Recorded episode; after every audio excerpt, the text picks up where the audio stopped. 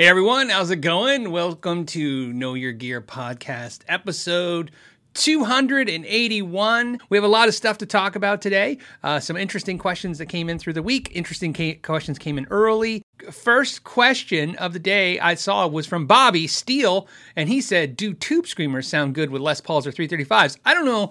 Uh, uh, uh here's what I'm going to tell you: tube screamers. The reason why I like this question is I don't think tube screamers are connected to guitars. So I use a tube screamer, had a tube screamer style pedal with a Strat, with a Les Paul, with a 335, with any guitar I want. To me, tube screamers are about the amp you put them in through. So to me, a tube screamer through a Fender style amp, in other words, through a Fender amp or any of your Fender style clean amps like a Peavey, you know, running the channel clean. Okay. To me, it's a light overdrive. It's uh, it's a little scooped, but I like it, especially on the Strat more so than other guitars. But any guitar works. I like that tone. But to me, a tube screamer is all about putting into an amp that's lightly overdriven or mid-range overdriven. Like if you get 5150, I mean I see some metal guys running tube screamers in front of 5150s cranked like with the distortion on 10 and they run it. I don't even know uh, I don't think you could probably hear what it's doing. Uh, maybe it has because it's pushing the input. You can probably feel some of the uh, like more have more sustained because the, the, notes kind of just really getting the amps getting throttled so to speak through the front end. But to me a tube screamer is about taking an amp like a marshall style amp you know or any kind of mid-range driven amp and kind of pushing it to that next level especially for solos because it's not about more gain with the tube screamer. The magic of the tube screamer and the marshall to me has never been about the gain even though that was its intention was to kind of plug it into a marshall and those guys from the 80s were definitely like getting those marshalls to get more distortion. To me it's about the sustain. And like everything is about how long can you make a note hang around. And a lot of people go, how much sustain you need? I, I don't know how much, you know, I know it's silly when you're like 10 seconds, 15 seconds of sustain. That seems silly. But to me, especially with when live. That's one of the things that I think we lose touch with a lot as bedroom players is that you lose connection to when you did play out live or you've never played out live. Playing out live when you have to work to get tone out of an instrument, when you're fighting it, um, and your adrenaline's running, because you're already kind of trying not to play too fast, because that's what happens with bands, right? They play things faster. That's why sometimes live, whether you guys realize it or not, sometimes you can listen to a song on the radio and then watch the band live, watch the live show, and the song is like 20 seconds shorter live if they play it exactly the same and don't add you know stuff to it because they're playing faster, the tempo's faster because they're excited. Uh, so uh, that's especially the bands that don't run off click tracks. Um, anyways, uh, the importance of this is that sometimes, uh, even though your adrenaline's going, you know, when the note's kind of like decaying on you, it's kind of a to me, it it's almost like it gives me a little anxiety when I'm playing, especially on a bass when I hit a note and I feel like the note's decaying too fast. I feel like I, I, I start hitting harder and it changes the vibe of what you're playing. So to me, I like to have more. a little bit more distortion, a little bit more volume, a little bit more uh, when I'm playing live because I feel like it, it's uh, it's nice. And uh, and so back to your comment about which, uh, which guitar for the Tube Screamer. I don't think it's the guitar. For me, it's the amp. So um, so T Bone says TS9s are so overrated. Overrated. I don't know if I would. I would. I don't even understand that. Here's why. I don't know why I understand overrated. I guess if you mean like everybody likes them, so then that's silly. But to me, what what's you know what's great about the TS9s uh, and the Tube Screamers? There's one really nice thing, and I'm gonna this is going to mark this video for life, right? This is kind of like when somebody says something and then, you know, like kind of like when you make a video about a price of a guitar, two years later inflation happens and now the video is not relevant because the price is so much different. This will be irrelevant probably, sadly, one day. The thing about tube screamers that really kind of cracks me up that's awesome is they're not crazy priced. They're not. You can get a tube screamer dirt cheap still.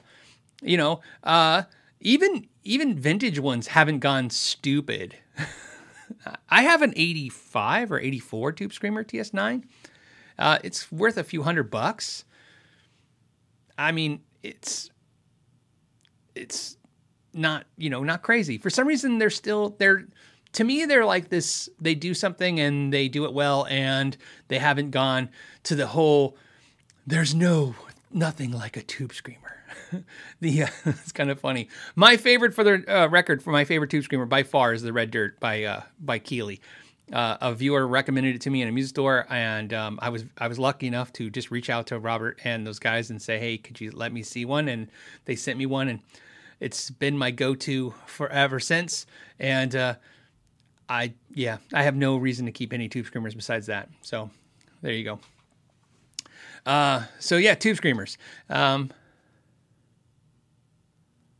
hold on. By the way, I watched an amazing video this week. I can't I can't I can't understate this. I'll put a link to it now. Uh, Josh Scott from JHS Pedals did a video for Sweetwater where they like talked about the top 1,000 pedals sold at Sweetwater. The video is like hour and a half long, and uh, I watched the whole thing, and uh, it was amazing because he just he didn't just you know say this pedal and this is number two thirty. He went through the stories and the and some of the explanations of things. Very very cool, especially like watching somebody like that. It, it's always exciting for me because, like I said, I'm a pedal enthusiast. I am not a pedal expert, um, and I use the word expert very sparingly when I do even use try to use the word ex- expert for anything I do or say, but uh, you know, obviously there's things I have a I have a field of knowledge of, uh, and pedals. I'm an enthusiast. I know a lot about pedals, but it's as more of a consumer and not as anything else. Like I said, I've never built one. I don't know much about them other than you know what I like and what I like to pay. Uh, so yeah, a lot of you guys saying it was great. It was great. I, I, you know what? I don't know why. It was one of those videos that, for some reason, it probably had clickbaity feel to it.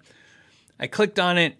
I was expecting nothing great. I was I actually went, I skipped the whole video and just watched the last to see which one was number 1. And that was so entertaining that I had to go back and just watch the whole thing.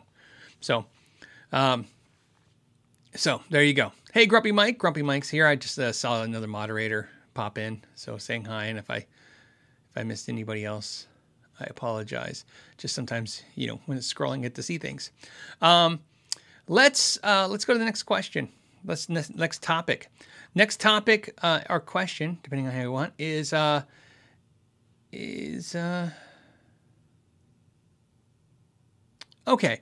Uh, Dan, this is a great question. Um, I like it. It says, Phil, every refret video I've watched has the neck removed from the guitar. Are there special precautions to take when doing that work uh, on a set neck or neck through? Um, you know, it's, it's funny. I like this question because I realize, like in my refret videos, I also have the necks removed, and it's because I've refretted in the videos uh, bolt on necks, and it's just easy. I have a little cradle that holds the neck. Um, no, I can do it with uh, anybody can do it with a set neck or, or a neck through n- with no difference. Um, in fact, the cradle I have raises up and uh, it has like a block underneath it, so the neck, when I'm pressing on the neck, it it's cradled into that cradle, and uh, and uh, it wouldn't cause any other damage. Um, there's no real difference. Um, you know, I guess I could say. It, here's the only thing that sucks when when using a fret press, which is what I like to use because because uh, it's effective and it's easy. Um, it becomes almost either I don't want to say impossible, but it's very hard to use it as you get towards uh, and I'm doing off memory, like probably 17th fret, somewhere around there, right? Somewhere where you get the last five or six frets, somewhere on that area of the neck on a set neck or a or a bolt on, because obviously the press can't get underneath there and, and use it like you know the way you want. So you kind of tap them in. I use a, the hammer for that mostly.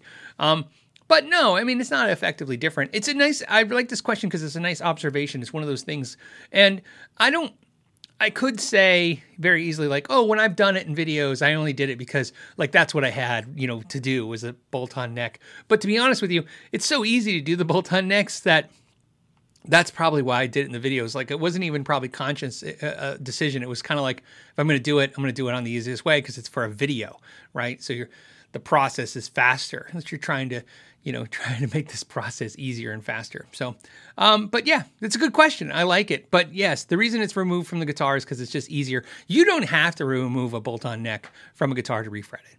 It's not even a, thing. You can, like I said, you can do it with it on there or not. It's just easier. So, and uh, it, it saves you 10 minutes. And 10 minutes is something, right? Maybe, maybe 20 minutes sometimes. Um, Jay Younger says, Hey Phil, I own a 2021 ES335 just like you. I have that behind me today. There it is, right there. Uh, it says, Is there any way to do it yourself roll over the edges on the fretboard binding? I find rolling the edges on binding easier than wood, so that's good to know, I'm sure, for you. Uh, it says, I find them the only, wait, I find them the only thing I don't like on the guitar. Oh, okay. So the only thing he doesn't like on the guitar is that the edges aren't uh, very rolled. We talked about doing a video on rolled edges, and uh, and uh, the problem I had was I didn't have a guitar that needed rolled edges. Well, it just so happens I have a guitar that I am having a trouble with, personal guitar, having trouble with because the edges are very not rolled. they are they are razor sharp. I've never seen, I don't know, say never seen. What a silly thing to say. It's just they're really sharp. They're really to a point. So, and it just so happens this guitar is very expensive. Why does that matter to you? It matters because I'm gonna roll. I'm gonna roll the edges on it, and I will videotape that. Um, this will go on the second channel, so you guys know. So I will do it. I'll probably release it to the patrons first, of course, and the members, and then it'll roll to the second channel. Don't worry because it's not. It's still not going to be a little while. Um, I, I don't. I'm not going to get to it this month, but it will be something like in the very priority of next month to do. Um, and like I said, I'll show you how I roll those uh, on the guitar. And the reason why I'm, I'm going to do the video is not only because you guys asked for it, but I thought, what a perfect example. I have this expensive guitar. So I find that when you do repair videos, sometimes you want to use an inexpensive guitar because it's what people can relate to. It's like, hey, I'm modding up an inexpensive guitar. But on things like this where it scares the crap out of people, I think watching somebody do it on a guitar that is scary to watch, I think is uh, kind of like when I did the myths video on broken headstocks and I kind of used the the the real Gibson Les Paul and, and kind of flexed on the headstock a little bit. Uh, I think that kind of illustrates it. You know, you know how confident I must be that this is going to work if I'm putting at risk a, a, really expensive guitar. And the same thing with this video. I think it'll kind of illustrate more than you you know what you need to do and what tools I recommend. And I will tell you that uh, you can do it. Anyone can roll the edges on their fretboards at home. The problem is it's it's uh, it's elbow grease, right? That's what it is, right? Um, it's an inside joke with me and my daughter. Whenever I have her do the dishes or anything, I say, you know, I say, "Hey, could you come here for a minute?" And she's like, "Yeah." And she's like, and she's and she'll say, "Do I need anything?" Which is her way of saying, "Do I need shoes?" Because sometimes the kids, uh, when I ask them to do something, they they know if it's go outside, take out the trash, going to need shoes. And I always say, "Nope, you just need your elbows and some grease." And uh, they hate that joke. It's the most dad joke you could tell, but I love saying it every time. Uh, T Bone says, Hey, Phil, uh, this is a question you get like all the time, but hey, it's fun. T Bone says, Phil, if you had to choose one guitar, Stratocaster or Les Paul, it's a Stratocaster. No, no doubt about it. Uh, I own more Strat style guitars. I like Strat style guitars. I can tell you right now, Strat humbucker single single would be the ultimate guitar for me. That's uh, it's uh, perfect. Um, the only reason I don't kind of just have one Strat with humbucker single singles because I have a lot of guitars and um, I have um, a lot of excuses to use them. it's it's really really nice. I you know it's funny when I bought this is so dumb. When I bought the Gibson Les Paul the the 59 reissue, my my wife was like, "Oh, you know, she doesn't say anything negative or, or bad. She don't care what I do, but she, it was kind of funny. Like, kind of like she, it took her off. You know, like, oh, I didn't really think that was something that was on your radar as a guitar. Remember, my wife is very versed in guitars. Um, and uh, so I bought it, and I said, "Well, you never know when I'm going to need it." And then when uh, when Amplified Nation sent out that uh, four thousand dollar Dumble, I was like, "Oh, see, now I have the right guitar to demo this this amp." I I had mentally convinced myself this all made sense. this was it was all making sense. Um, by the way, for those who weren't paying attention, that rig was amazing, and uh, and why I say that is because that is the most expensive rig that I've played on the channel. if you if you add up what I was playing in that video, it's the I, like afterwards. I loved all the comments. Everybody was like, "Oh, it sounded amazing." I thought it sounded life changingly amazing. Um, and I plan to do a cool follow up to that video. Um, it actually sent me down a a, a, a rabbit hole. Uh, that amp of I'm now determined to find what pedals sound closest to that amp and then do a video demonstrating that. Because I get it, not everybody's in the market for a crazy expensive amp like that. Let me put it this way I wasn't in the market for a crazy expensive amp like that. But I'm really curious how close can you get to it with a pedal? And, uh, And I know a lot of you guys are going to go, "Oh, try this pedal and try this pedal," and I appreciate all that feedback. But you have to understand, like, I I I'm not going to go off the hype of a pedal or anything. I'm literally just a being uh, pedals against the amp and then dialing them in, and that's the whole point of the video that I'm going to make is like which one would I honestly say is the closest to that amp because that amp is breathtakingly beautiful sounding. so, uh, so and it, it, should be. It's uh, that's what I'm saying. That for the price, it should be. That's why I was laughing when you guys all said all the comments were like, "It sounds amazing." I'm like, "It should." It costs an insane amount of money. My friend just bought a pickup truck for one thousand dollars less than that rig cost. It's not even a joke. And what's funny about that is you guys know that even no matter what pickup truck I just he bought, there's no such thing as a cheap cheap pickup truck. So it's crazy. Um, uh, let's see. Hold on. Yeah, Kevin says it was an awesome video. The clean tone was amazing. Yeah, that would be the hard thing that you can't do with a pedal. You can't get that. Well, you can. I think you can. Like I said, I, I I'm working on it. That's what's great about that uh, these experiences uh, having this YouTube adventure that I've had for a few years now, and I'm glad that a lot of you have been hanging out with me and having this adventure with me, is that, you know, there's no world where I would have plugged in an expensive guitar into an expensive amp or done this stuff. This is not something that was ever been on my radar. And it's not that I think anybody needs that stuff. I'm just saying it's nice that once you hear it, and that's really what I've learned about any of this gear, is that once you play or hear a piece of gear uh, that's that sets a bar.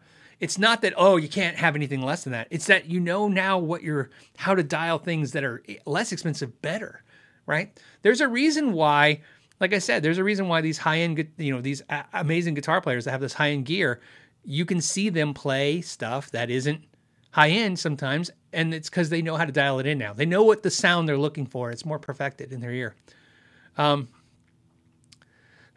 the panda says, "Did you see the fifty thousand dollar Gibson Kirk Hammett uh, Greeny issues?" Yeah, of course. You know, to me, this is no different than when, uh, you know, uh, members uh, when the Van Halen. That that actually that's the better question.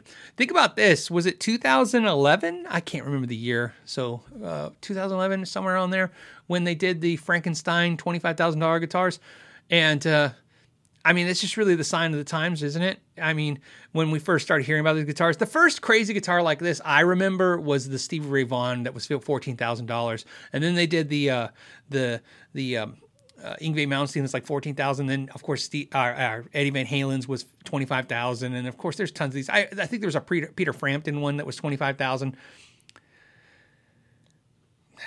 I don't I don't know.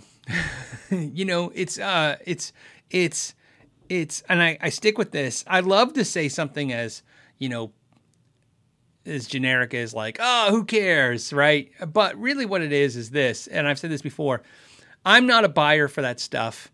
It doesn't interest me. Um, but that's because i can think of things that can uh, i can think of things i'd rather spend my money on. For instance playing the dumble clone i started you know, playing it and talking to a friend, and we were talking, and he was like, "If you were rich, you know, Phil, if you had millions of dollars, would you buy a real Dumble now, knowing that the Dumble clone sounds so good?" You know, and I said, I, I swear to God, in fact, if you guys want proof, I'll get him on the show so you can prove that I said this.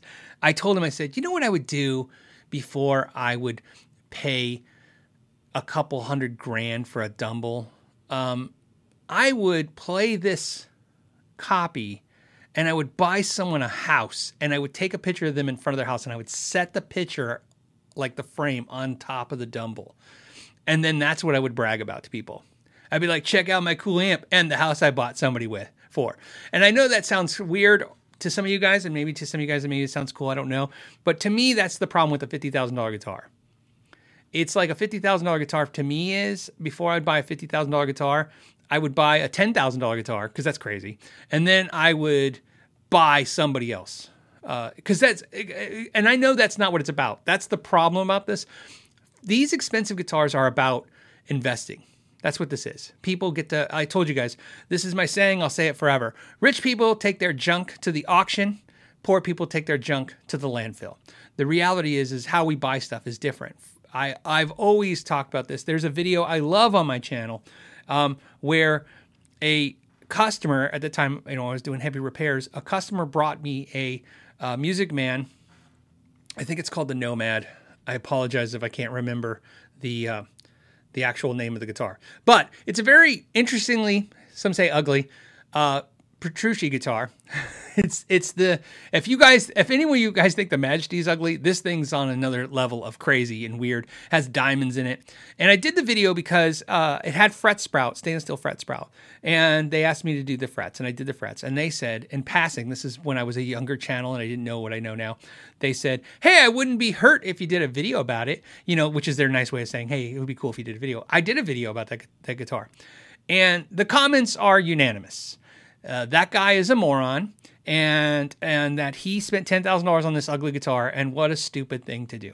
And I, I feel bad. And I don't know this is true, okay? But I know he shortly after that sold it. And I think he sold it it could be possible because I've experienced this with other people when bringing their their things they love onto my channel and showing it is that a lot of people aren't um, conditioned for the comments. you know, it takes a little bit. It's like not only a thicker skin, skin it takes it takes the experience of doing this and having those kind of comments on a daily basis to know how to handle them. And so he sold the guitar. He sold the guitar for twelve thousand dollars. And this is why that story is important to me. What I learned from that was he bought a guitar for 10 grand. Everybody said he was stupid. He sold the guitar for 12 grand. He had it for a little over a year. So he played a really nice guitar for a year and then he put $2,000 in his pocket. And I thought, wow, the viewers don't know because that's literally way better than everything that they're doing. Buying a Mexican Strat for 700 bucks and then selling it for 5, hmm, losing 200 bucks. This guy made 2 grand. He got paid 2 grand to play guitar. Now, here's where I didn't realize I and you, the audience, were even more freaking wrong. Because now that guitar is worth $25,000. Just a couple years later, remember, my channel is not that old. This is only about three years ago, three and a half years ago. So uh, when I did that video, so you can understand, in a, less than four years, if he didn't sell it, he would have paid $10,000, played this guitar for the last three, four years, and then made $15,000.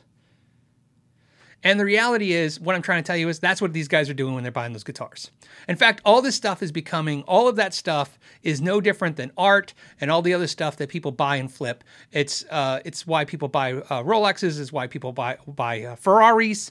Um, I have a friend, I've talked about this. He he's a Ferrari guy, like a real, real Ferrari guy, and I don't think he actually pays for them. I think he he buys them. I think this is the way I see it, kind of from my eyes, is he buys it, he drives it for I don't even think a year, then he sells it for either what he paid or more, and then he gets another one. And because he's like always on some kind of cool waiting list to get one. I know nothing about that world. I just understand what he's doing because I know he's not really spending any money and he's driving a Ferrari. And the rest of us are spending money and driving Camrys. So um, that's where, like I said, that stuff really falls into a different world than just guitar collecting or just guitar enthusiast or guitar playing. This becomes these uh, uh, products of buy, flip, make money on, and more importantly, enjoy for a period of time. That's the best thing about it. Um, you know, you get to play it for a little while. They're going to play this guitar. It's going to be great. And then they'll wait until it's either worth what they paid or more than what they paid. In most cases, they'll, they'll get make money on it and then they move on. And like I said, that's why I like the saying. I always say it rich people take their junk to the auction and we take our junk to the landfill. So they're not all stupid out there, the rich people. You think that they're wasting their money, and a lot of times they're not wasting it, they're growing it and having a good time. And it's important to understand the differences. I'm not saying that is a fact that it's always happening, but I'm saying you need to you need to pay attention to when you think somebody's wasting their money, they're actually making money. Um, and that you know, and that brings me to the second. Uh, there's another question I got that ties into this one, and I got a couple emails this week on it, and last week, and uh, excuse me, I got to find it now. Uh,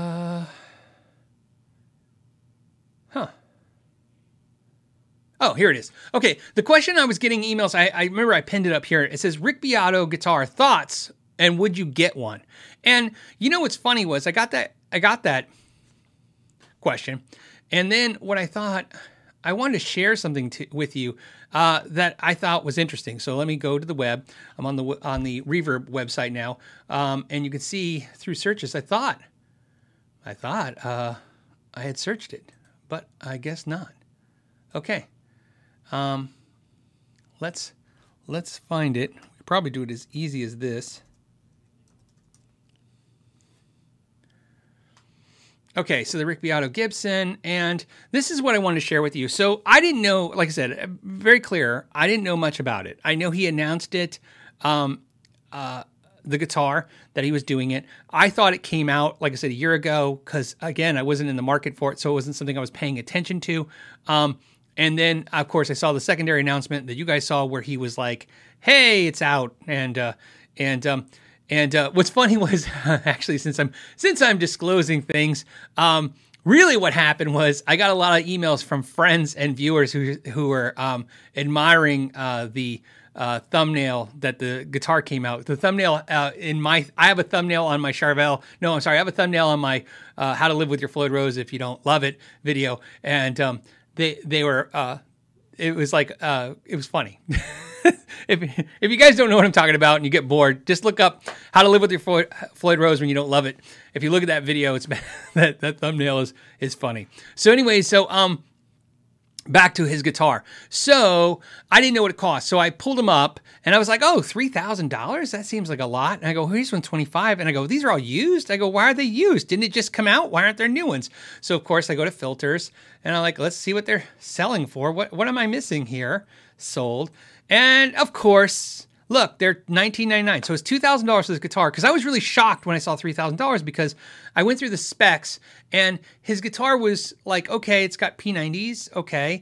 Uh, I didn't read, I'm, i was reading through the marketing copy. I didn't see what was different about them. The guitar is slightly thinner and it has a satin. Uh, satin style uh, finish, uh, nitro finish, and of course it's uh, it looks Pelham blue, but they said it's they're calling it TV Pelham blue. I think is what they said, which I thought was a cool naming. Oh, sorry, TV Blue Mist. They call it TV Blue Mist. It looks like Pelham Blue to me. Um, and, uh, but, you know, very cool guitar. I like the vibe and I like the guitar being a little thinner. As you guys know, I have a thin Les Paul and I like it. But back to the weird part was like, well, if it's, oh, it's two grand. And of course, everybody bought them up and is flipping them, right? so I'm like, this is the new thing. And it's not new, it's just getting more and more obnoxiously rampant to the point where um, that's all we're doing anymore. It's weird as as a, as these new products come out. It's like every product comes out and it's either limited or it's hard to get because especially because of the pandemic stuff. And then all of a sudden you go to get one like, "Oh, okay, let's look at it." And uh, everybody's charging almost double. And I'm like, "Okay, so everything is just buy it up and then flip it." So I, am not against that, by the way. I don't have an opinion about flipping the that making money. I really don't. Uh, I don't. I don't. I don't pass judgment on people who do it or people who buy them. If you want to buy it and you want to pay whatever you want to pay, you pay it. I'm not gonna pay it, and I'm not gonna do it. But it's not so much I'm passing judgment as someone I'm not interested in flipping a guitar like that, and I'm not interested in paying you know twice as much. Um, I think I told you guys uh, this year I bought a new truck, and every dealer I went to was trying to add on the market correction pricing fee, and it was just obnoxious to the point where I actually bought a truck. Um, well, I didn't. I, I, ordered a truck, and it got in, and they sent me the email, the text in the email saying, "Hey, your your um, your truck's in," and uh, I was having breakfast, and um, I go, oh, cool, my truck's in. I was very excited. and uh, I looked, they sent me the numbers, you know, because they knew, you know, you, get, you, need the numbers when you get there. And they sent me the numbers, and I look at the numbers, and the numbers way off. And I'm like, what is going on? And I looked down, and there's a $10,000 market correction fee on this truck. It was a TRD Pro um, Tundra.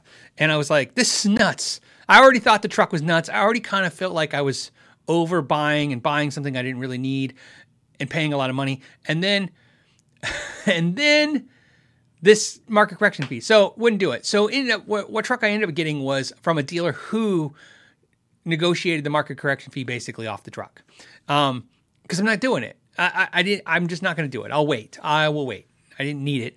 Uh, I can I can just buy something else. So the same thing with this. I'm not going to pay the market adjustment of somebody flipping the guitar, and I'm uh, not going to sell it that way because um, I'm not really you know like I said. Uh, I think buying something and then if as it appreciates selling it, I think I, I always fine with that. But I don't like the me personally. I don't like to buy it and then flip it the next day just because I was first to get it. Um, it, you know, back in the day, the scalpers did that with the tickets and it sucked. So again, if you do that, I'm not against you. I'm not saying you're doing anything wrong because that's it's a free market. Do what you want. But really interesting that it just seems like it's happening to the point where I think. Uh, I kind of think this is artificially changing the market. I think every time something new comes out, I think the first reaction is to buy it up and then flip it. We saw it a lot with pedals, and and I told you we we were we've had this discussion when we do the the KYG limited runs. We we keep talking about this every time we do one. We've got two more coming up that's really exciting. I told you guys it's fairly very upsetting because the thing I don't want to happen is I don't want to have more product than we can sell, and I don't want you guys, uh, I don't want people buying them and flipping them immediately for double because I don't think that's right either. I want anybody who can get one to get one. So that's why it's great that we can test market them on the patrons and see how many they buy, and then that tells us how many we should probably do for the main audience and stuff. So yeah. But on that note, would I buy the Rick Beato guitar? I wouldn't. Uh, I I has nothing. It's just not in something. It's in my sights as a guitar. I wasn't interested in that guitar before. If I was, I like that color and I like the idea it's a little thinner. So of course I'm cool with that. Um, and uh, and then also I kind of worry sometimes like if if a YouTuber buys a YouTuber's guitar, does then YouTube implode? I'm just kidding. bad joke. Uh, I was gonna say it's not even funny, but it's kind of. I did think that for a second. I was like, can a YouTuber buy another YouTuber's guitar? I guess I I did buy a Chapman guitar. I guess that's the same kind of logic, but for for review. Um, and uh, but I do have a funny Rick Beato story that I just like to tell everybody. Um, I have met Rick Beato once. It was very brief, very brief when I met him. I met him in 2020. This is relevant to the guitar and the story. Um, uh, anyways, it was at an event. It was before the NAMM show. I was invited with a bunch of other YouTube channels. Rhett Shull was there. RJ Ronquillo was there. I think Henning Pauly was there. I know Henning was there. Uh, you can't forget if Henning's there. Um, and uh, and then uh, Glenn was there. Uh, you know, I've been to some of these events. Like sometimes they just like a mess. You know, the emergent. Those people were definitely there. And um, Mike Soldano was there. If you saw the Mike Soldano interview, the Steve Vai interview, that's where that happened at. I interviewed Steve Vai, I interviewed Mike Soldano, I interviewed um, a few other builders, uh, Joe Morgan from Morgan Amps, and um, anyways, why this is funny was we were taking a tour of the factory and. Uh, I had had lunch. We had lunch, and uh, I was talking to a couple channels like Rhett Shull and RJ, and then Rick had sit down next to us, and I got to talk to him very briefly. And um, and uh, it was very very pleasant conversation. I mean, he doesn't really know who I am or care, so it's not like a you know there's not really a whole lot to like talk about there. Um, but uh, what was interesting, why this is relevant, was we were walking the um, the the um, we were walking the factory. It's funny. I, there's a really great Rick Beato story that he told that I can't tell because I I just don't feel right telling. So it's not relevant to this, but I just thought about it. I'm I maybe got to figure out how to s- tell that story uh, on one take on a show. Um, but this story is funny because um, he was standing there next to me and a couple of people, and the company that we were at, the owner of the company and stuff, said, "Hey, Rick, had have you?" Done a tour of the the factory yet? And he said, no, not yet. He goes, uh, and he and and again, I'm just standing there, and he says, uh, we need to get you a product. I'm keeping this a little vague because the, the the the the bones of the story is more important than the details. So he goes, "We need to get you a product, right?" And Rick goes, "Well, I haven't played one yet, so I don't know if I would actually do a signature, you know, in, you know, product." And they said, "Oh no, we weren't we weren't offering you a signature product. And I stand there and I was like, wow, what a what? What like I'm standing there going, what the hell's happening here? Right? Because I'm like, are they insulting him? And then and then they said, "Oh, we would never do a YouTuber product as a, right." and um, and then what it was was the lines were crossed, right? So the the, way, the what was happening was somebody said, "Hey, we need to ha- let you try." Let's say I'm going to say guitar because that's easy. It wasn't about guitars. They said, "Hey, we need to let you try our guitar," and he said, uh, "Or no, sorry, we need to get you a guitar." In other words, like get him a signature guitar. And he said, "Oh, I've never tried your guitar, so I can't." You know, I can't even. I'd have to try one first, right? And then they laughed, chuckled, and said, No, we weren't talking about a signature guitar. We're talking about like letting you try one, get one on your channel kind of thing, right? And and then they had to add in there, like, hey, yeah, we wouldn't do a YouTube signature instrument. Um, again, it wasn't about a guitar, but uh, for the sake of the story, it was guitar. Now, what's funny was, is I then I laughed, and the owners of the company said, brand, was standing there. Rick had left to do the tour with somebody else. And I said, That's funny. I go, I think he would kill if he if you did a signature product with him. And they go, Yeah. They go, No, we do signature real like real signature artists instruments and they don't sell that great, you know. And so I said, yeah, no, I think I don't think you understand. He would kill because I said there's a difference between these YouTube channels and artists. Artists can inspire people through their albums and songs and stuff, and of course that helps. I said, but you have to understand there's a personal connection between these channels and the audience, and part of that personal connection starts with just the fact that we are staring at the audience. I said, you know, when you're a rock star on stage, you're staring at a crowd, you're not staring at a person. When you're an actor, you're staring at each other. Like you know, they don't look at the cameras. Um, YouTube channels are like the news. They're kind of staring at the camera. And so it feels personal. Like us right now, we're making eye contact with each other, um, looking right at you guys. so, um, and uh, that, and then of course, this, this kind of live environment and all this stuff. I said, it's a very different experience. And I said, one, that was my first point. My second point was, I said, I thought there were, I personally thought that, um, they personally thought that the reason they said they wouldn't they were going to say they wouldn't do a signature instrument with him was it would cost too much like he would charge too much. And then i said so i, I said that to them. I said i yeah. And they, they laughed and i said well what do you think he would charge? And uh, they then because this is kind of like not appropriate to tell you guys they said oh well we pay this artist this. And i said yeah he'd want four times that That'd be my guess. And then they laughed and said, No way. And I go, Way. Now, here's what's funny. Why I show that share story was one, it's kind of funny. But also, the core of the, the story that's important is then, not even six months later, he announces he's going to be with Gibson, the biggest brand out there. And he's doing this guitar. And of course, they sold him out, and now people are flipping them. And I'm like, Oh, and uh, that's a big. So right now, I doubt the company that that I was talking to was watching this show and or ever watched the show. But if they're watching the show, see, I told you. not not like you missed out. I'm not saying you missed out on money or anything. I'm just saying like, see, I was. I mean, my point was very relevant because he's definitely proved that point that day that he did exactly what I said. He was able to pull big numbers. So very very cool. Um, uh, and that being said, uh, there you go. Um, uh, and I can tell you right now, I would never pay three thousand five hundred dollars for one of his guitars. Uh, Nineteen. If I was in the if I was in the market for it and I wanted it, uh, I would do it. I, I, think for two grand, I got to play it or have a sense of it that I want it. Uh, but there you go. That's my um. That's my uh, story. I thought I'd share with you. And one day, I would love to tell you the story that Rick Beato told us that was hilarious about another factory he was at. And I will figure out how to tell that story to you. But like I said, it's his story, so it's not like I'm involved in the story. He just related to me, and I thought it was interesting. So uh, uh, there you go. And that was my one time I met Rick Beato. He was very nice. and uh, and since I told you that story, I'll tell you the last thing. My only thing I said to him was uh, we were talking about making videos again as a community. He wasn't talking to me directly. We were talking as a bunch of channels at the table, and uh, I said one of the things I don't enjoy the most in videos is playing. And he said, Why? And I said, I don't know, I'm not very good.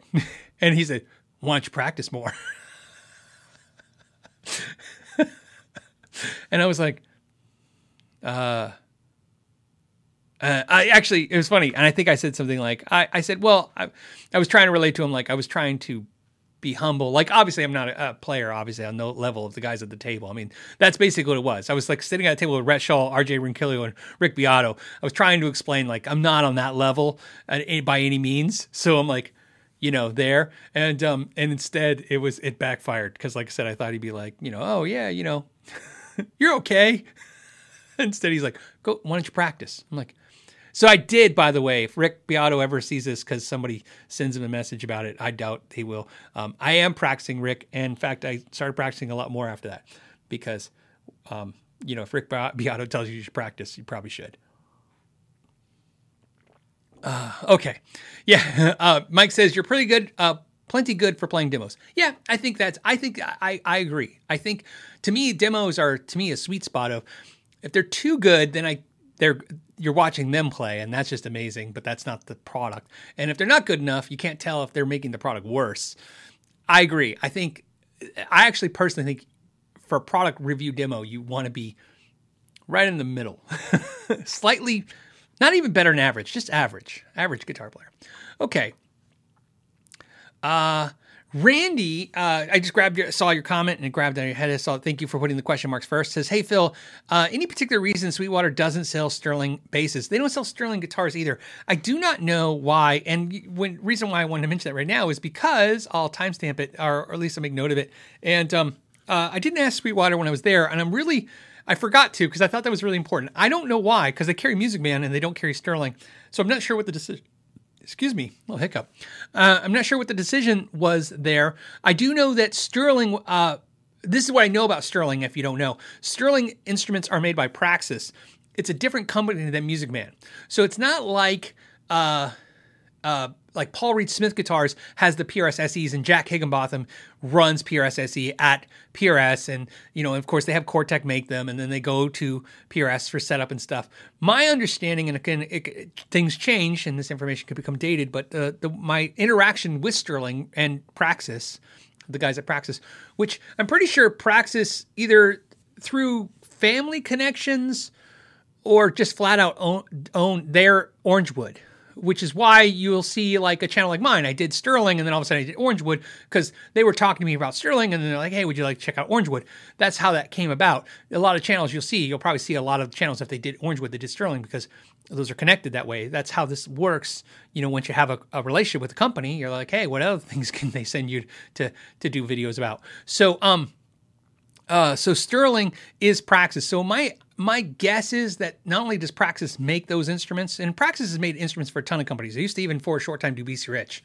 Um, Praxis and uh, Praxis did the original OLPs too as well. So Praxis does Sterling, and I, am pretty sure Sterling goes from the factories overseas to the U.S. in Praxis facility. And I would imagine, and other than a couple exam, uh, minor examples, like I'm pretty sure if they still make it, the um, Jared Dines Sterling guitars. That's why they were sold direct from Music Man to consumers and not through dealers. I think the, those were held in house. In other words, but I think if you go to Music Man's facility, there's not like a warehouse full of Sterling. Sterling's held at Praxis, so I think Praxis like opens them, checks them, sets them up. Um, the ones that were sent to me, the Sterlings, and I've had four Sterlings, I think, three or four Sterlings sent to me. All of them were sent to me by Praxis from Praxis and adjusted setup from Praxis. Like there's, I have no relationship with Music Man because Music Man Sterling is not connected to Music Man. So although I have a good relationship with Sterling, I can reach out to Sterling Music Man, which is Praxis, and say, hey, let's get a guitar on the channel. I cannot get a channel a guitar from Music Man on the channel. That's why I bought every Music Man on the channel. Um, I met the Music Man guys and I started the bull uh, ball rolling on a relationship, but it, I haven't had you know any response to any emails. So we'll see. Like they get busy you know, the last thing in the, the their their highest priority is not some random YouTube channel who wants to review their stuff. Uh, how are we doing? We're doing good. Okay, let's get back on to on to uh, the next subject. Um, the uh, this one uh, this one was uh, I think it's from Jeremy. He says, and I could have it space wrong. So if it's Jeremy, if it's not you, I, I, I apologize. Any advice for playing or caring for a Les Paul with a headstock repair? If your headstock repair was done correctly, you should have to make no adjustments to that. It's fine. So, yeah, don't drop it again. like, you know, some people will go, it's stronger than before. I wouldn't drop it. I wouldn't test it by dropping it. But what I will tell you is that anything that would break a headstock will break it after you glued it, but nothing less than that. Does it make sense? So to say that it's stronger is important. It's important because a lot of people tell you it won't break, you know, it won't break where they glued it. That's technically true because the glue is stronger. However, what I would just say to keep things safe is if you have a headstock repair and it was done correctly, uh, then whatever you would do t- to a normal headstock, uh, good and bad, you're fine. You don't need to take any extra precautions. Just play the guitar and enjoy it. Rock stars. Think about this. Uh, Dimebag Darrell broke off the headstock off his guitar three times. There's stories about that. They break them off and they put them back on. Um, and uh, so, I mean, it's it's not a big deal. Um, I couldn't tell you all the headstock repairs I've done. I don't think I've ever had one come back as a problem ever. But I mean, you know, I you know, when you say that out loud, you're kind of now I'm rolling the dice. Somebody's gonna come out of the blue and go, "Remember my headstock repair?" Uh, but but yeah, they're pretty they're pretty safe and strong. Okay. Um. Uh, the the uh, next uh, subject that I grabbed was from Battlin' Buck. Hey Phil, where can I find an electric guitar with a wider string spacing than 43 millimeter nut? Why is it so ignored, although important aspect of the neck? You're not the first or going to be the last person to ask me for a wider neck. There are guitar companies that make wider necks. You said electric guitar. So, of course, acoustic guitars have much wider nuts. And, of course, classical guitars are going to be pretty crazy. 50 millimeters, I think, on a classical guitar neck. I think maybe 52 or 53 millimeters will get that wide. Um, uh, that's, you know, so I'm pretty sure I'm right. That's, I mean, those numbers are pretty darn close. Who's, you know, what's a millimeter between friends? So, um, uh, but on that note, uh, let me pull it up so you have it. Um, if you can't find a brand that makes a wider neck, uh, just be aware that Warmoth makes them. So you can buy a lot of the Warmoth necks in different widths. Uh, and uh, obviously 41, 42, they uh, they call it the modern medium, 43, which is you know what you're saying is standard. The wide is 44, but then the super wide is 48 millimeters. So that's pretty wide right there, as you can see right there, 48 millimeters. Um, like I said, 48 millimeters super wide neck I mean, I, a classic guitar is going to be 50 millimeters to 52 millimeters, something like that. So, like I said, so I mean, it's going to be feel it's going to feel pretty substantial to you. Um, I have recommended this neck. Oh, sorry, guys, I got to get back to my screen. Uh, I've recommended this neck to others in the past. It has worked really well. Um, it is a really good idea to get a neck like this if you have a Squier or Mexican made Fender or some kind of guitar that you can generically put this neck on before you buy some expensive guitar because that's usually what it is. To get a neck this wide, uh, a, a, good friend and customer named John uh, really wanted this wide neck, and I suggested this neck to him. He bought one. He absolutely loved it. It became the thing. He couldn't even play his other guitars. And then he had a builder build him one, and he knew exactly what he wanted. So, um, Yeah, Eddie says 48 millimeters. Is that seven string standard width crazy? Basically, yeah. But you can understand some some people have big paws, man. That's just how it works. Uh, um, you know, big digits, big fingers, big hands. I mean, you know, we all come in different sizes, and it it's as uh, and that's why, like I said, uh, you know, that's what's great about guitar necks. Sometimes your small hands, it's a pain in the ass, and you want a smaller neck, and sometimes you have bigger hands, and it's a pain in the ass, and you want a bigger neck. So, um, the uh, the what? That's it. That's my advice to you. Check that out. I just wanted to get, recommend that to you and let you know that I've had experiences. Uh, Nero Apathy says my eight string has 45 millimeter width or 45, 45. Yeah, so that, that, that tells you right there. I mean, it can get pretty obnoxiously wide. I mean, that's eight strings, but um, somebody probably is going to ask this because I always get asked this whenever we talk about this. Could you buy a seven string and convert it to six? You absolutely can. I've actually done one for a customer uh, they got it themselves like a $200 used seven string and I uh, cut a new nut. It was not a Floyd style guitar because that's where the nightmare would begin. Uh, this one was a, um, I think it was an agile, like it was, I don't know, it was some one of these off brand ones.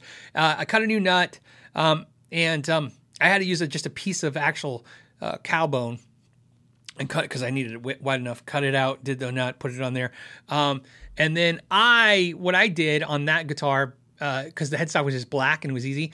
I uh, all the the seven holes uh, and then blended it and then um, we painted it black because again I can paint black. It's that's you know I can't paint, but I can do like that. And then um, we drilled six new holes, and then we mounted a hardtail uh, six uh, six string bridge, and um, the pickups we put six string pickups in it. Um, and I think if I recall, two hundred dollars for the guitar was probably three hundred something dollars in labor and then parts. I mean, he was into that guitar for six hundred dollars, and um, I don't know if he liked it or not. I mean, I got the impression he. I mean, he liked it the day he picked it up, but whether he kept it and kept playing it, I don't know. Um, but you know, I wouldn't recommend that. That's what I told him. You know, it's kind of like, okay, yeah, we can do it. Uh, so, and I think I gave him a deal too, because I think I was like, oh, okay, because stuff like that, I was like, all right, I'm willing to do it. If you're willing to do it, it's kind of like it'll be fun for me, and you know, sometimes you know take you away from the dreary like okay we're setting up yet another Squier you know what i mean After, well, you get used to certain guitars always coming in for the same things um, uh, Karen says, Hey, should I look for used pickups or is it best to buy new? It is absolutely best to buy used. You will save a ton of money. I don't even know why pickups devalue so much. It's hilarious. Um, there's only a couple things you want to do. Look, there's a couple things if you're concerned about a used pickup, there's two things you can do to ensure that you're going to have a good used pickup experience. One, make sure there's enough lead wire, and there's wire coming off of it. Um, that's a pretty easy thing to figure out. If it's not, you can put an extender wires on them, whether it's four conductor or two conductor, or you can have new wires installed on the base plate. You know, take off the base plate and install new wires. But that I wouldn't go down that road. Uh, it's not going to be that at that time. Then you're not saving a whole lot. But like I said, make sure there's enough lead wire off that thing. I would say, I don't know, six inches. You just don't want them super short because you can put extensions on them. Um, the longer the lead wire, the better.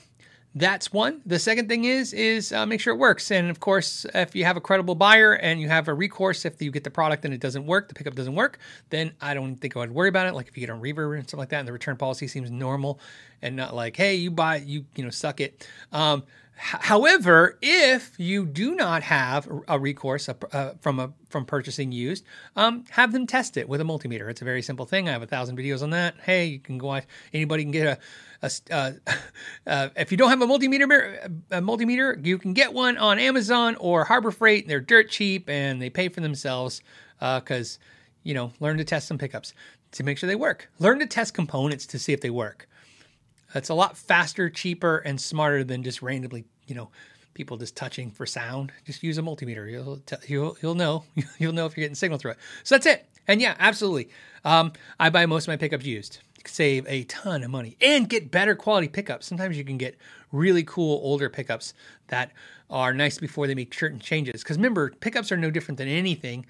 They're not the new ones aren't not as good. It's just sometimes they have to change components for physical reasons because they can't get certain components anymore. And there's something cool about having the older ones.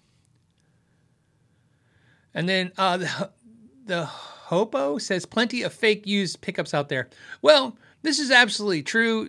This is true there's fake everything out there again that's why like i said you want to use a credible seller and uh, and credible site so that you can do that um, it's very easy to verify if a pickup's real or not.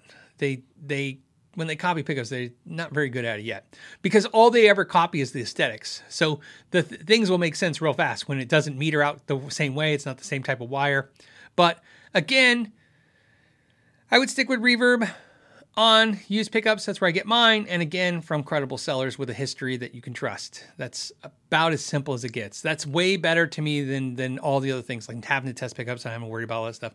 Like I said, if you have a recourse, if you get a defective product, you have a recourse, a place to go for a solution, then there's not a whole lot of risk on a thing that can cost you fifty to hundred dollars. I mean, let's just be honest. I know I'm not saying fifty, hundred dollars is fifty to hundred dollars is not a lot of money. I'm just saying, you know, taking a risk with fifteen hundred dollars on a, on anything that has an ability to go back and have and have uh, some kind of re- resolution to your problem is not the biggest chance to take in life. Yeah, Tyler says buy the seller, not the item. Absolutely, I agree with you 100. percent Like I said, I assess the sellers more than the the product every time. That tells me everything. Uh, okay. Um.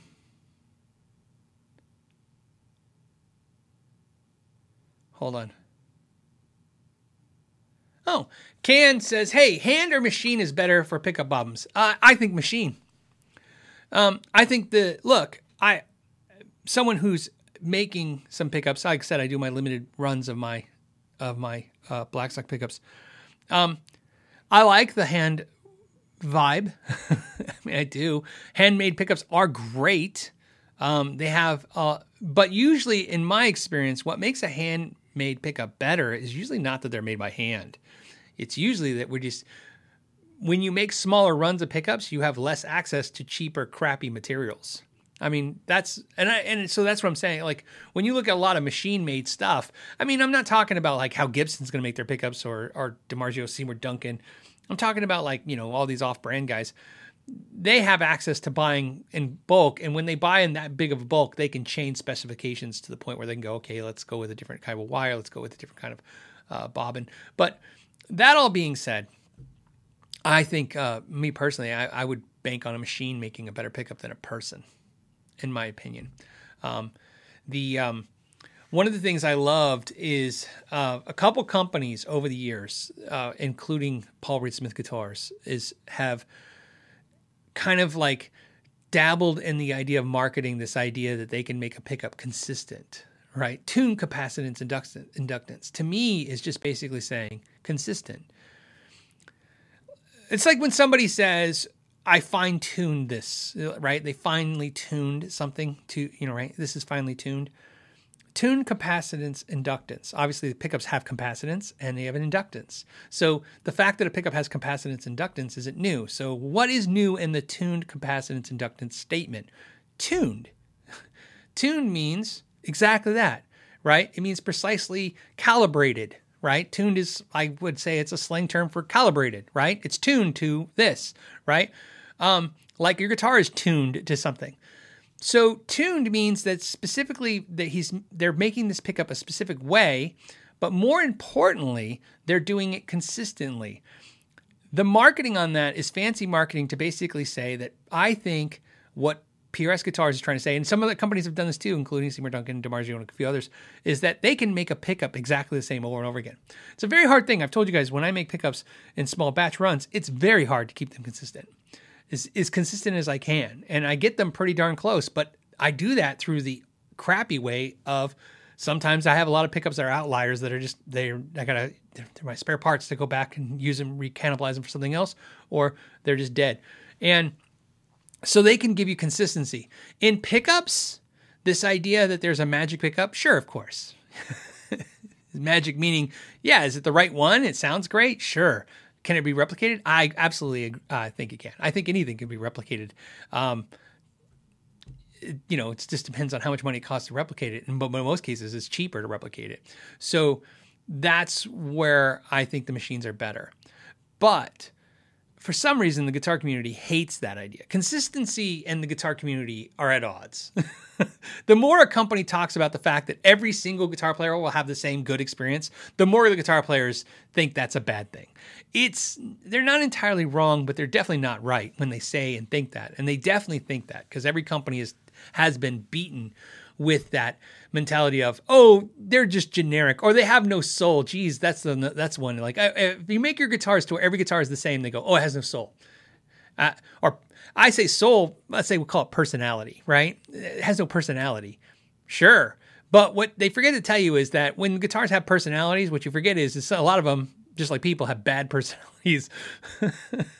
Sometimes when guitars aren't consistent, you get a bad one. It sucks. So although it's nice when you get the good one, let's be honest, whenever we talk about good anything, it means very few of you are getting it.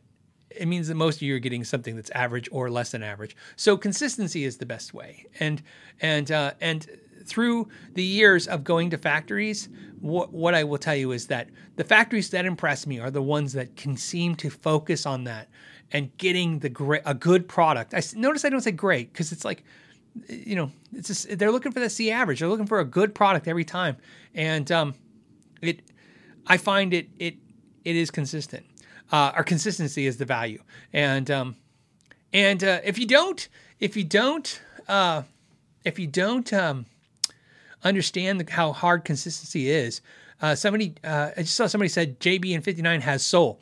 So Uh, that's a great statement. I like the JB59. Look at the JB as a good example. If I was to take 10 JB pickups from Seymour Duncan and put them on the meter, you'll notice there's a variance in each one. They're never the exact same.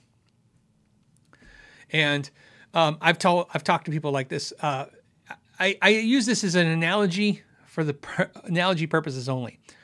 Let's say that eh, you make a product, and and in this in this analogy, we're going to say that the product puts out just this generic number, uh, puts out a, a six, okay, and the company says that's our goal is to make the the product put out the number six every time, even though I'm holding up five fingers. Um, and if the pickup in this theory of the pickup, if a pickup puts out a seven, we can pass it from QA, so it's good enough. And if it puts out a five, we'll pass it. Okay. The variance of six to five and six to seven is not very much. I'm using, like I said, this is a pickup analogy. So that's fine. However, when somebody says, man, this pickup sounds a lot different, it's because remember, somebody could have a six and somebody could have, uh, uh, I'm sorry, somebody can have a five and somebody can have a seven. And the difference from five to seven is much different. So that's the thing about variances. Like I said, a little high, a little low from the center is not that bad, but when you go from those extremes, it gets, and that's why that how far that variance is. Now imagine if the same company said in this analogy, our goal is to get a six, but we'll take an eight or a four. And now we're only talking about two variants of two from six to eight. But now keep in mind, somebody out there has a four and somebody else has an eight. That's a huge difference. You see what I'm saying? The tolerances of setting those tolerances of consistency can have a dramatic effect by just moving them a little bit. And when you go to the factories, and I hope that analogy makes sense. I know it was very generic, but I just want to keep it easy since I don't have any illustrations to show you or anything. Um, that's why I said when you go to factories, you can see how just moving the tolerances just a little bit from the goal can make extreme outliers if you have two of the same instruments, two of the same pickups, two of the same pedals. So consistency is the key to success, I think, uh, for making good stuff.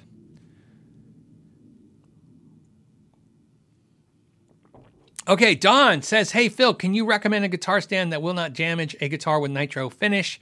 I had a bad experience with a Gibson Les Paul Special in a fret rest stand. Uh, it left marks on the body. Um, I only use String Swing and String Swing style products. Uh, I am not sponsored by String Swing. Um, I these string all these hangers are string swings. I use the Zither stands, which I've done a video on. They make their stands in Texas, and they use string swing uh, hangers. Um, what I will tell you is, I have I have a I have Gibson Custom Shops, Fender Custom Shops. I'm only saying this for illustration purposes of of, of my um, what do you call it my I don't know how much I believe in this stuff.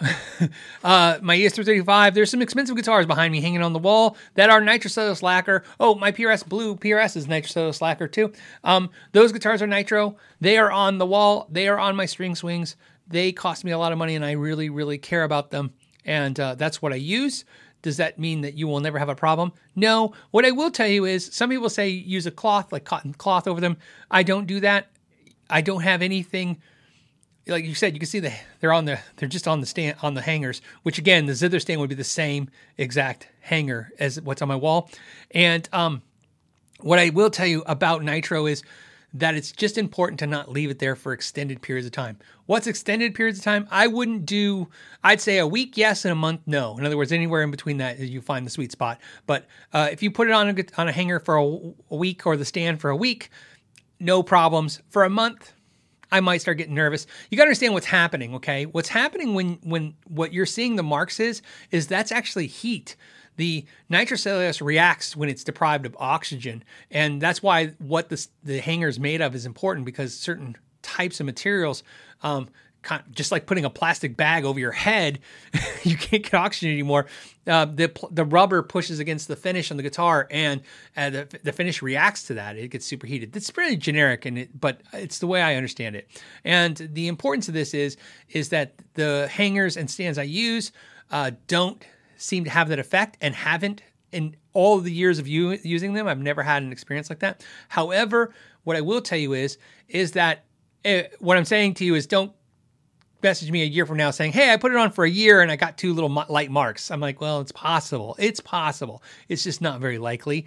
But it's definitely not likely if you move it every once in a while. Like I said, play the damn thing. just play it. Just give it a break. Just let it play for a second, uh, and that's it. And um, that's it. And keep in mind, um, like I said, no problems with mine, and I trust this stuff. Uh, both String Swing and Zither, but more importantly, String Swing will not put a. I've talked to the owners of String Swing, sweet people, great company, small little company in the U.S. They make all their stuff in the U.S. Best thing I can ever tell you. This is absolutely true, absolutely true story. That's why I love telling it. I went to them one day. I was how I met them was when I was in a when I had my store. I was walking the NAMM show. I saw their booth. I was a dealer for them. I bought their stuff, but mostly you buy it from third party wholesalers. I walked up to him and I said, Hey, I just want to let you know, thank you for making a great product. I use it unconditionally. And what I loved is it had good margin on it as well. Um, and, and uh, which was tough because Guitar Center would sell them for half of everybody else. but, but people loved them. So they would pay, you know, a small dealer the right price uh, or the, you know, the price we needed to sell it at. And uh, they said, Thank you for saying that. They said, uh, and they said, and the good news is obviously you don't have to compete with Guitar Center anymore. And I said, No, no, Guitar Center carries your stands. And they go, As of this show, they don't carry our stand, our stands and hangers anymore. Guitar Center still is not does not carry their stands and hangers in their stores. Um, and the reason is is Guitar Center went to them and basically at that time I think they were charging this to tell you the time difference. I think that at that time the hangers were selling for three eighty eight. I think it was in the high three dollar range. It might have been in the low four dollar range, but it definitely was not higher than that, right? So I was paying three, let's say four dollars per per hanger, and you could sell them for seven ninety nine. That's double your money. That was pretty good for a little small dealer, right? You know, put four in, get four out. That's good. So, um, and I guess Guitar Center said, no, we want to pay 288 and they said this year we want to lower the price. And String Swing's like no we're not going to do that. We can't do it. There's no margin in it. And then guitar center told them to go to china and they refused. Um, and uh, they didn't they didn't want to change and they still haven't changed and they still make them and um, and uh, i applaud them for that. They make quality product. And what's great about that is uh, i've been using it ever since i can remember that so that's why I recommend them. It's one of the few things. There's probably three things that I can recommend and feel that confident about, and that's one of them. So that's my suggestion to you. And um, there you go. I was gonna say, tell them I sent you, but I don't. I don't. Like I said, that they might not even know who I am anymore. Isn't that funny? So I don't know. I don't know. They might go, Who, "Who's Phil Mc what?" Okay. Um, we're doing good. Okay. I think I got the majority of the Earl risers I was trying to get. What are you guys talking about? Again, if you're trying to direct any subjects or questions towards me, put the question marks first. And then I.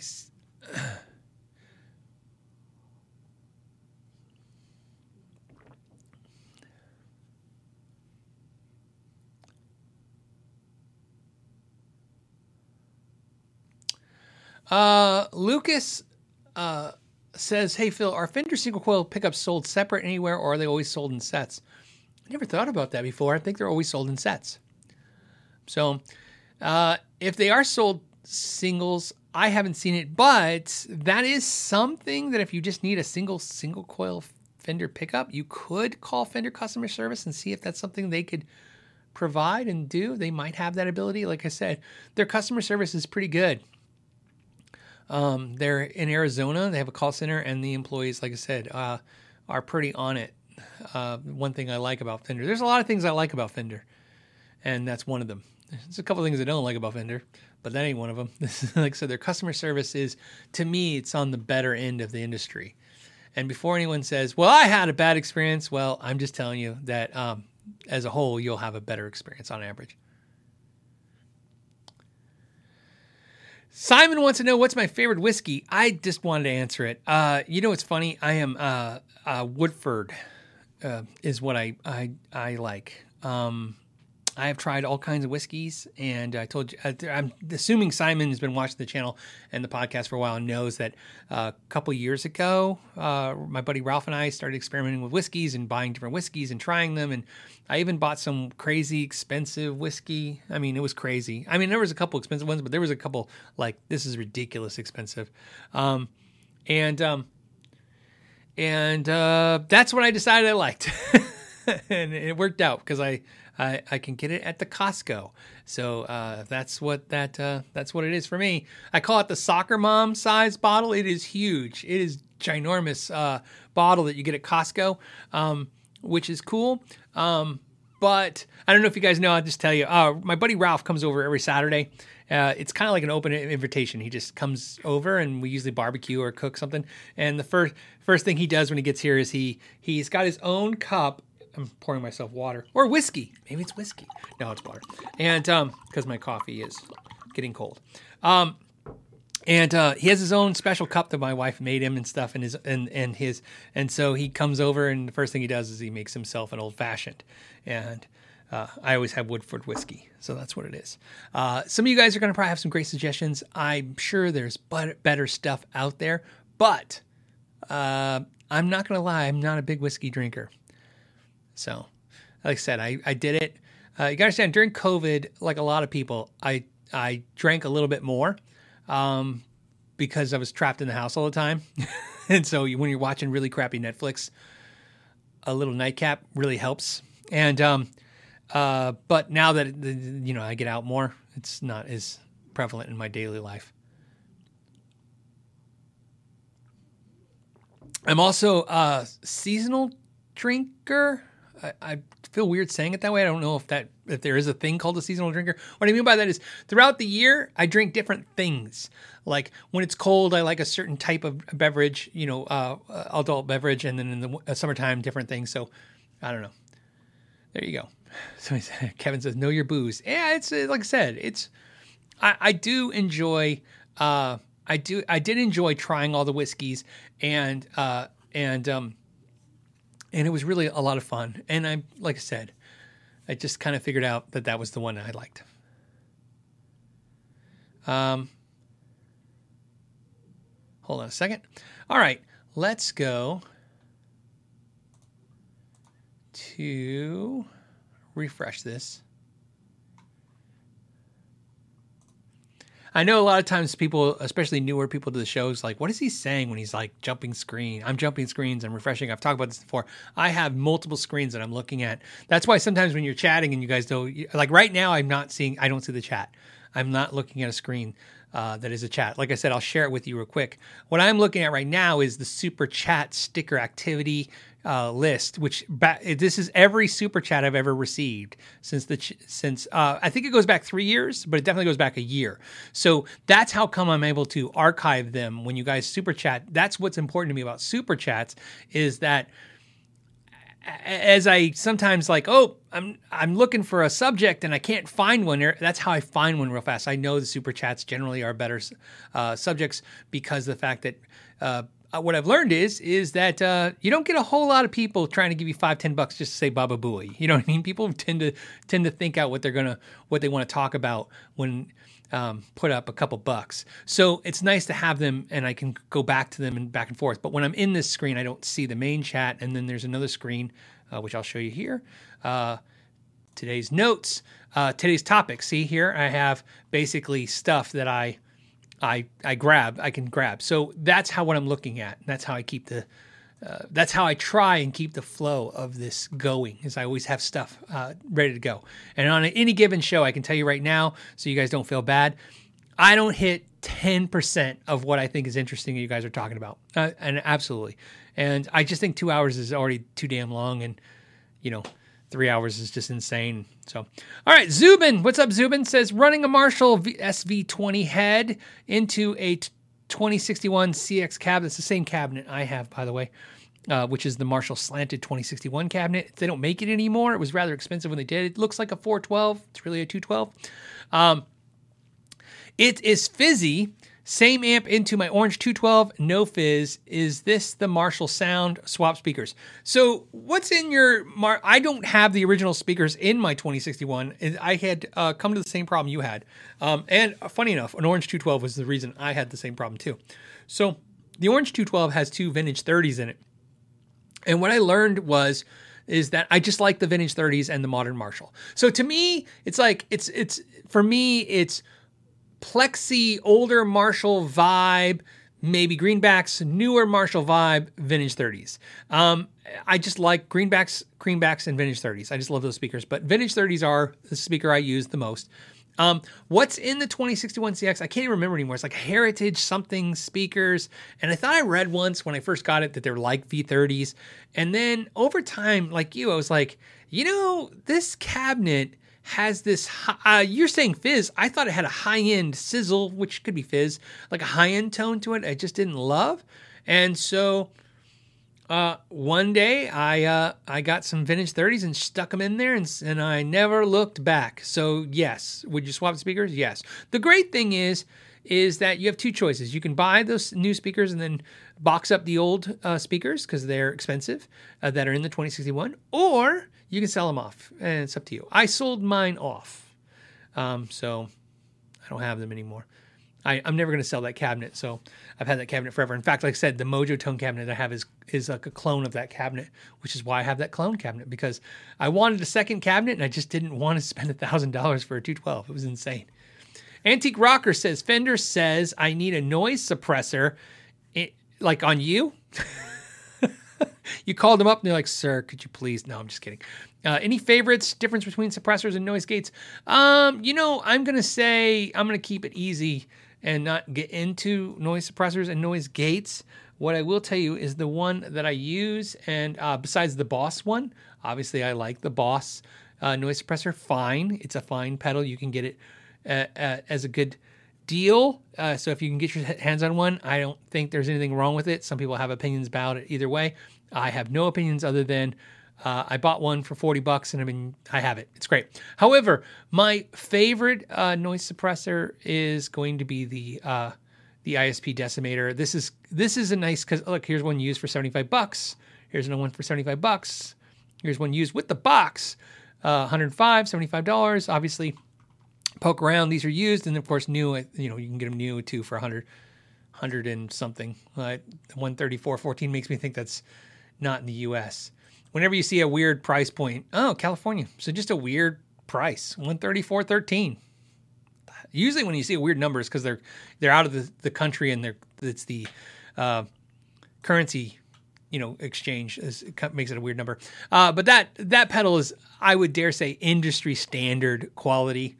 Uh, you know, there's not probably a, not a professional guitar player uh, player on the planet that uses a noise suppressor uh, that uh, that doesn't have that pedal or the rack mount unit. Um, so I would just say go with that. and like I said, and if that's uh, more than you want to spend, then the Boss one I would recommend that as well. Um, and I've never had the need to ever try a different one. I'm sure there's a ton of other great ones. Um, what I will tell you is, is um, I'm sure there's like some inexpensive ones from like Mooer and other companies like that. Just never I don't I don't know. I've never. It's one of the downfalls of the YouTube channel is that it's not a whole lot of videos I can make on those. I mean, I guess if everyone's if somebody sent me a bunch of them, I would do a which one works the best. But I have never felt any longing need to replace either the ISP or the Boss that I have. Both are more than adequate. In fact, like I said, I know the I I know I know the ISP is better. I, I know everybody thinks the ISP is better, and it probably is. However, I use the Boss one most of the time just because it's right there next to my amps. it's cheap. it works. So, hmm. Okay. Next.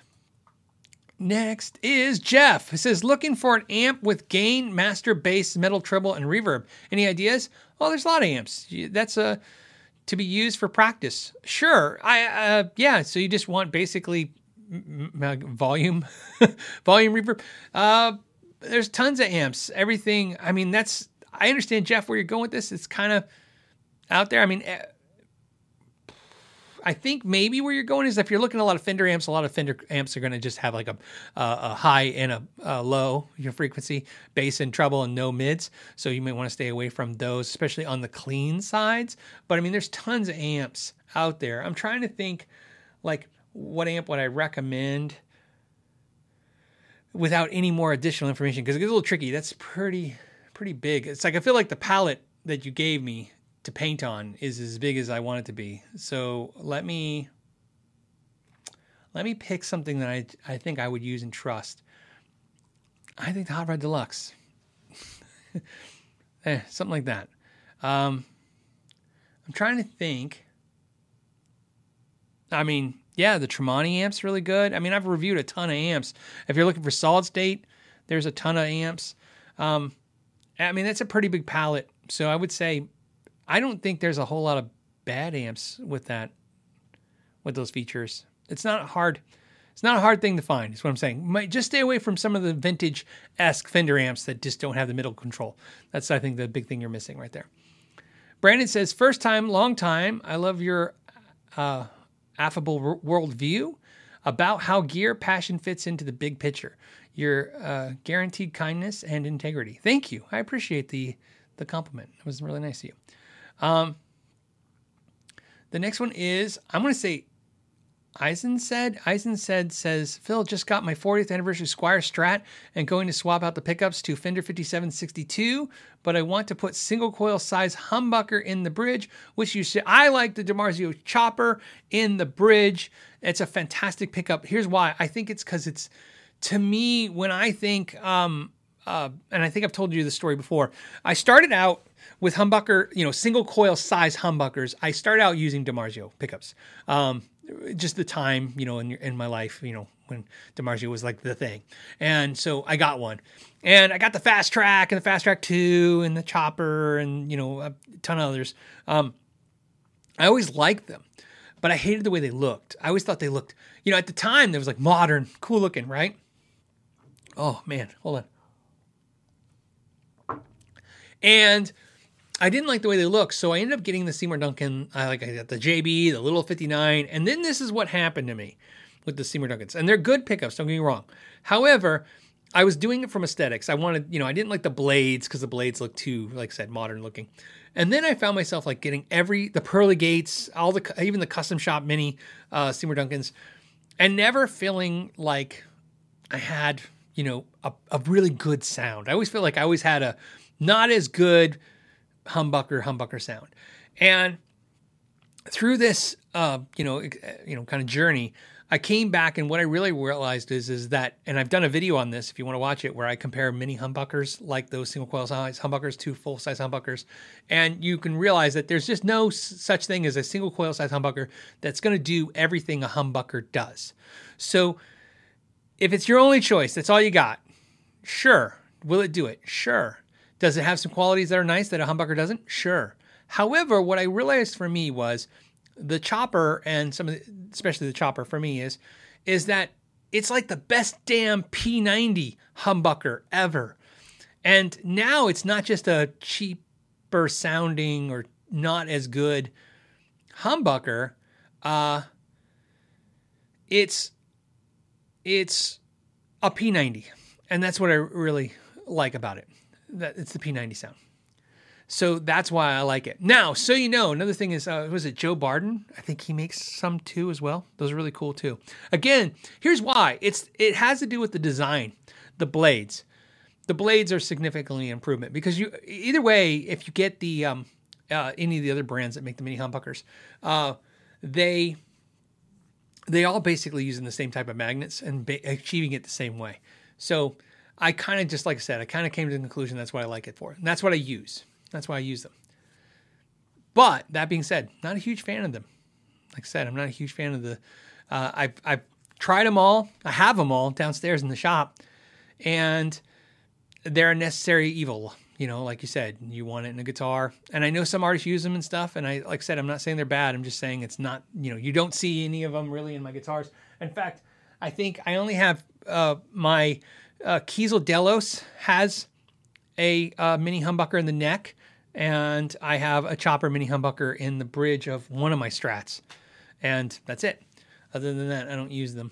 Oh, um, that Ibanez behind me has one in the neck too, has a mini humbucker. Because again, see, I had no choice. That's where it went in there. So that's my suggestion. But I love the chopper.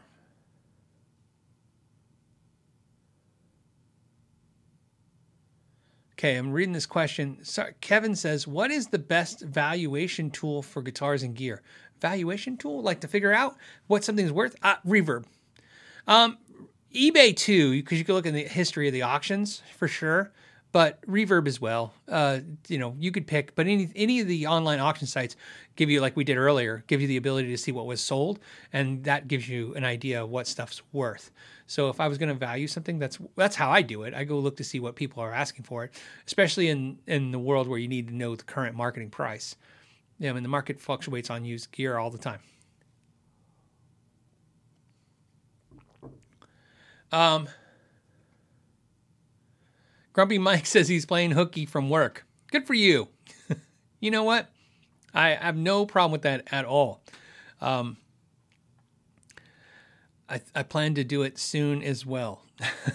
not not not next week. Week after, I'll probably think I'm going to do it. Uh, Landon says, "Hey Phil, did you ever mention the rescue strat video?" No, I didn't. Uh, so so Landon had reached out, sent me an email.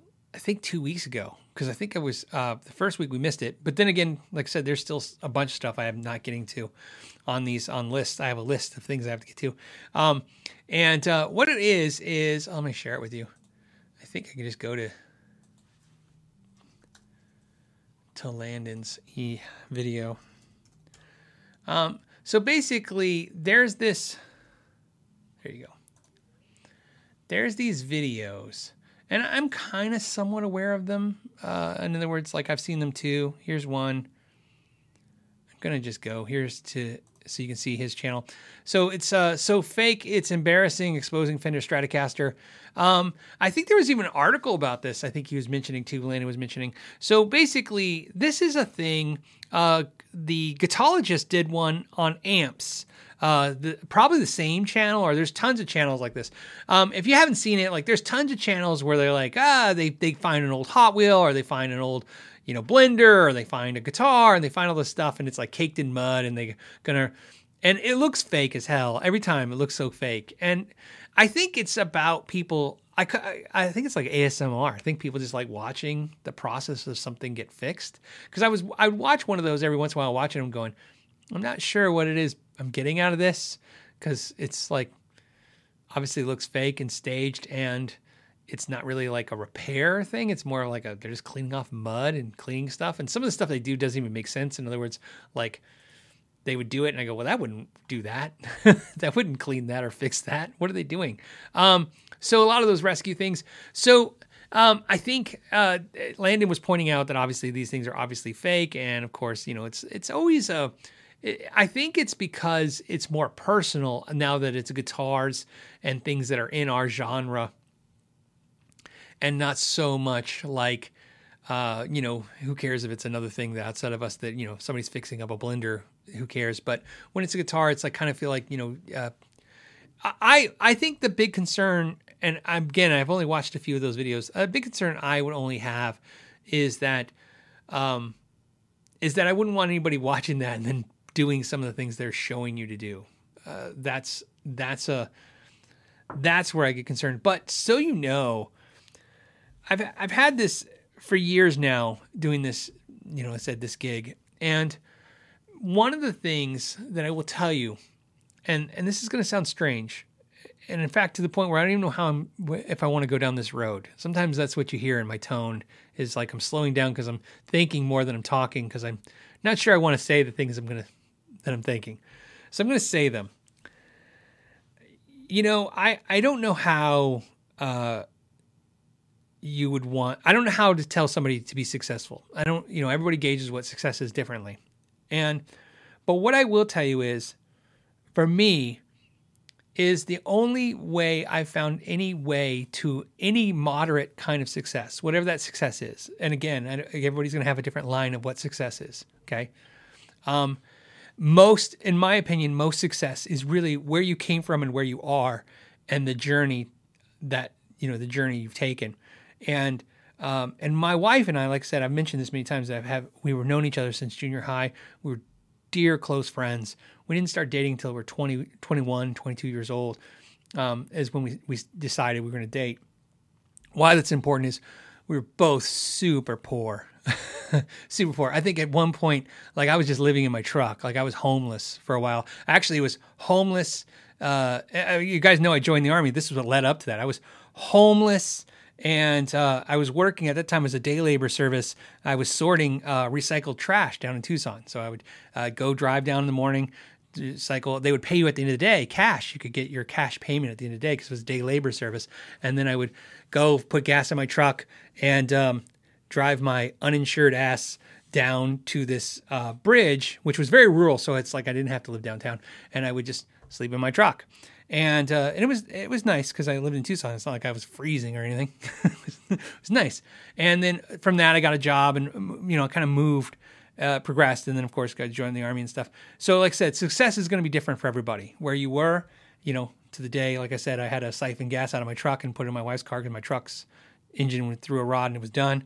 To the day where maybe I can buy myself a Gibson R9. Maybe that's a thing. I don't know. But the reason uh, the reason I'm telling you this and what this ties into this video and what I see on YouTube that's interesting to me is I don't I find the one thing I know to do for myself is be a master of your craft. And again, I don't I don't want to come off preachy like I'm giving advice here. This isn't advice for you guys. This is I'm telling you my thought process and what I see. I don't care what you do. I think you should be the master of whatever that craft is. If you're if you're a guitar repair guy, be the best damn guitar repair guy you could be or gal. If you if you are a guitar player, be the best guitar player you can be. Okay? Doesn't mean be the best guitar player. Be the best guitar player you can be master your craft. Be the best person you can be, be the best parent you can be. Doesn't mean the best, but the effort there, master it, learn about it, study it. I obsessively, I, I am obsessive about all the things I care about to the point where there's probably an unhealthy aspect. That's why I said I'm not giving advice. I could probably uh, be analyzed and somebody would say, this is the last thing you should do is what this guy's doing. Because I am extremely, as you can see, focused on on the things I love.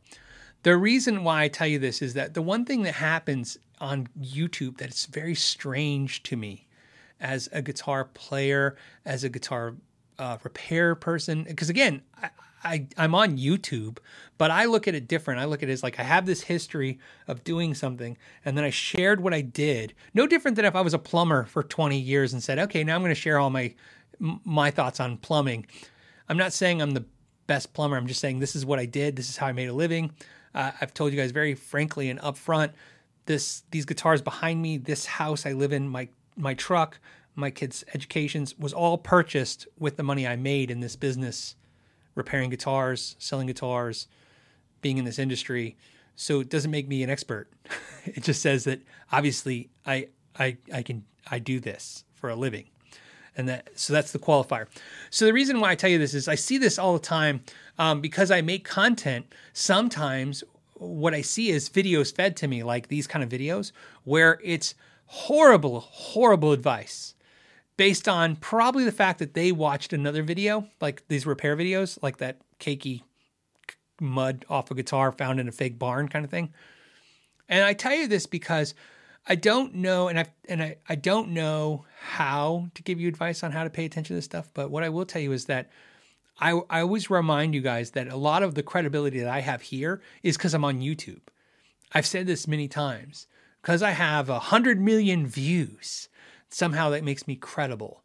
Um, I find that really it's not, and people refer to the fact that I've done this for a living but that's not what gives me the credibility. Like I said, I'm not I wasn't mentioned in Guitar World magazine almost 30 times because I'm a good repair tech. I was mentioned because I have a big YouTube channel. I'm not mentioned by a guitar company because I'm a good guitar tech. I'm or a good guitar guitar player. I'm mentioned because I have a big following on YouTube. And so that's why I tell people like it, you have to and that's kind of think where Landon's going with this is that you have to you have to look at stuff and just don't assume because it's on YouTube, especially that stuff, because this is why I tell you this was my concern. More so than, like I said, I, am piggybacking on Landon's concerns because I think he's got some viable concerns. But one of the concerns I have is those, all those videos get millions of views. And I think it's easy, and I don't care how old you are, if you're young, if you're older, I think it's easy to be influenced by the fact that I got a million and a half views because there's this thing on YouTube, and this is where I'm going, that I can't really explain why it works the way it does, but it does, which is there's this assumption that it, if it was fake, if it was if it was not real, if it was uh you know, if it was wrong, it would be removed or people would call it out. And the reality reality is no, That has nothing to do with it because YouTube's an entertainment platform. At the end of the day, you're hanging out with me today. We do this podcast. It's about guitars, but it's about entertainment. If my voice was today, we are going to talk. If I was not entertaining, if I didn't try hard to entertain you guys, this would not go as far as it goes. So the fact that I try to be an entertainer is is valuable as having the ex- experience in my head that helps with the questions and stuff. So that's what I think uh, is trigger triggers like Landon and other people like uh, us uh, is that when you're watching the fake stuff come in, it really it really chips away at the credibility of what passionate people who are trying to master their craft are trying to share with you. And I think that's uh, it. And I feel like I said, I feel kind of preachy on that, and I, I hope you guys will give me a little a little a little bit of rope on that one. You know what I mean? So so uh, because I just don't. Uh, because I care about everybody, and I, I think Landon is what he's trying to do too. I think that's what happens when people talk, share this information. So, um, okay, let's go to the next subject. Thank you, Landon, for the subject. Um, Frederick wants to know what's my favorite amp, 15 watts or less. That's easy, man. It's my Fender Princeton. It's like 12 watts. I think it specifically says on their website 15 watts. I think it's actually 12 watts. You know, as I always say, what's three watts between friends? I stole that. I stole that saying, and I love saying it all the time. Uh, uh, I did an interview with Doug Sewell, and he said that once. If you guys watched that interview, and uh, we, I was talking about the true wattage of the Tremonti amp, and and I think he said something like it was like I think I think the original statement was something to the fact that I think it's ten watts more, and he's like, but what's ten watts between friends or something like that. I just love that, and so I steal it all the time. It's a great saying. So, um, uh, Karsten, Karsten, I'm gonna say Karsten. Karsten says, "Rarely get to catch the live show session. This is a treat." Cheers from Oslo. Wow, awesome. Thank you. That was the whole point. Was the kind of kind of different time frame, different different audience. A little fun that way. Uh, Keith says because it's not 12:45 a.m. in Scotland right now. That was kind of the point. So you guys know there's no show tomorrow, uh, which is Friday the 23rd, and the reason is is because I have a work project that I have to do. I'm going to be at a guitar factory tomorrow. Sadly enough, um, you will see what it is. It's going to be at least a month or two before you see it, and it's not a review or anything like that. It has nothing to do with that. But it's um yeah. so obviously I have a work uh, I have a work project to do. So I thought about it and I go, okay, what can we do? And I was going to do it remotely because I did the last two shows remotely when I was in Utah and when I was in Indiana. And I decided I was going to do this remotely too, since the, the factory has Wi-Fi and stuff. And I was like, oh, I can do it from the factory and it'll be cool. And then what I thought about was I go, okay, it's not like you're going to get to see anything. And I can't even disclose where I'm at. So you they're going to probably put me in a office room that would just be a blank wall behind me. And then I thought, well, why don't I just do it a different time, different day? And I remembered, oh yeah, we did these uh, these Eastern or European time zone uh, friendly episodes where we did a different day, and uh, and then the people who come tomorrow at three can still watch this episode like you normally do. And there's extra videos. There's a video coming out later today. Um, I'm actually excited about that video. It's a video I did with the guys from 60 Cycle Hum. Uh, uh, we took the Sweetwater Sales Engineer test. My patrons already seen it. Um, the problem was it's sponsored by Skillshare, and Skillshare has a specific things that they want in the video when you do the sponsorship. Um, you know, uh, and and uh, I'm very lucky to get the Skillshare gig. Uh, at least my opinion. Um, I really like Skillshare. I'm not feeling now. I'm giving the Skillshare commercial, but what I'm saying is I like anything that's like uh, that's about learning. So as you guys like said, master your craft, right? I like things where learning, expanding, and I think what you're going to see is make sense. But more importantly, Skillshare offered to to sponsor three videos, and through a happenstance of time, this is the first one, but the next two are Sharpen My Axes. And I know that's something you guys have been asking about. And as you know, I've been uh, not unable to get any guitar companies to sponsor Sharpen My Axe. And so the question became could we get uh, something outside the guitar community to sponsor a video? Because the video is about the video, it's not about the sponsor. So uh, Skillshare is uh, one of those like, you know, a lot of things like you just mention it and you talk about it for a few seconds, and then they that money is used to make a video that I think you guys are more interested in than sometimes than just doing the review stuff. Trying to keep it fresh. And it's really important for me to keep it fresh because otherwise I burn out and then that's no good either. Not for me, at least. Rax, thank you for saying Baba Booey. you weren't the only one because Danny said Baba Booey too. I go, I knew as soon as I said Baba Boo out loud, you guys would say Baba Booey. Uh, David says, for all, for all, for all your bride does for the channel. Oh, you're talking about the wife. Thank you so much. She's actually uh, working on a Patreon project for me today. So that was, uh, uh, I got a bunch of new patrons and she's taking care of it. If you're a new patron and you're watching this right now, she's probably sending you an email and asking you some questions about shirts and stuff that you want. Uh, Danny says, "Is it possible to jam 200 watts into a tube pedal?" Um, no, not in. Well, yes, yeah, yes. In fact, not only is it possible, it's been done. Um, 200 watts it would be it would be a class D power amp. Yeah, you could probably do 150 to 300 watts. The the imagine I'm trying to imagine in my head like the um Thomas Blug Amp 1, I think, is 150 watts. Somebody correct me. It might be 300 watts. Um, the um, Taurus amps um, are that way. Uh, usually they're going to be a tube preamp, some kind of tube in the preamp section. Um, actually, I think the Thomas Blug, the thing is the tube is in the power section, not the preamp section. But, you know, there's different ways to get there. But yeah, they could use a uh, 200 watts, 300 watts. I think 300 watts is the highest they can go. They might be able to do 500 watts as a preamp section, or sorry, 500 watts as a power section through Class D. It would be Class D as a pedal. Um, but yeah, so basically, I'm gonna get in trouble for saying it like this, but it's two preamp solid state power section. Because some amp guy's gonna be like, that's not technically whatever, but you get the idea. It's not tube. Um, so yeah, it could be done, and it is done. So yeah, it's possible. Um, yeah, I'm trying to think if there's any other caveats to that. Not really. I was going to say maybe sometimes that powerful it's not as powerful as like uh you know, an actual tube power section, but I mean 300 watts. Uh, oh, Jim says the Blug is 100 watts. Okay, that makes sense. So that would probably that would make sense. And then like I think some there's some out there that are 200 watts, maybe even 300 watts. And I, I could be wrong. Like I said, I mean 100 watts is the highest. I, I would imagine the biggest problem is is uh is um somebody's saying the Firehawk's a thousand, Firehawk's a thousand, but it's not a foot pedal. I think they're talking about foot pedal. Um, uh, like the EHX one, some of you guys are talking about. There's there's obviously like um, uh, Seymour Duncan makes one too. There's all kinds of powered uh, pedals, but he's talking about a tube preamp or tube and pedal. There is hybrids. I just don't know how high the wattage goes. The issue is probably, if I was guessing, it's heat. Uh, that's the problem, right? You got to dissipate all that heat.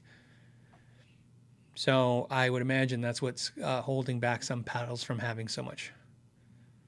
Richard says, "What do you do with a 500 watt pedal? You rock and roll, Richard. You rock and roll." No, uh, yeah, I, you know, uh, with uh, in my in my experience playing with other musicians, when you have uh, solid state or and or uh, Class D type power amplifiers, um, the the wattage is not co- uh, directly connected to how loud they are. So saying a thousand watts really doesn't mean anything because I've been in a situation where um, you have maybe a 500 watt solid state amplifier and a 100 watt tube head is just crushing you. it's just crushing you uh, in, in volume, right? And cutting through in the mix. And it's a different kind of thing. So, uh, like as a bass player, sometimes as a bass player, you would have like a 1,000 watt head and uh, or 1,500 watts.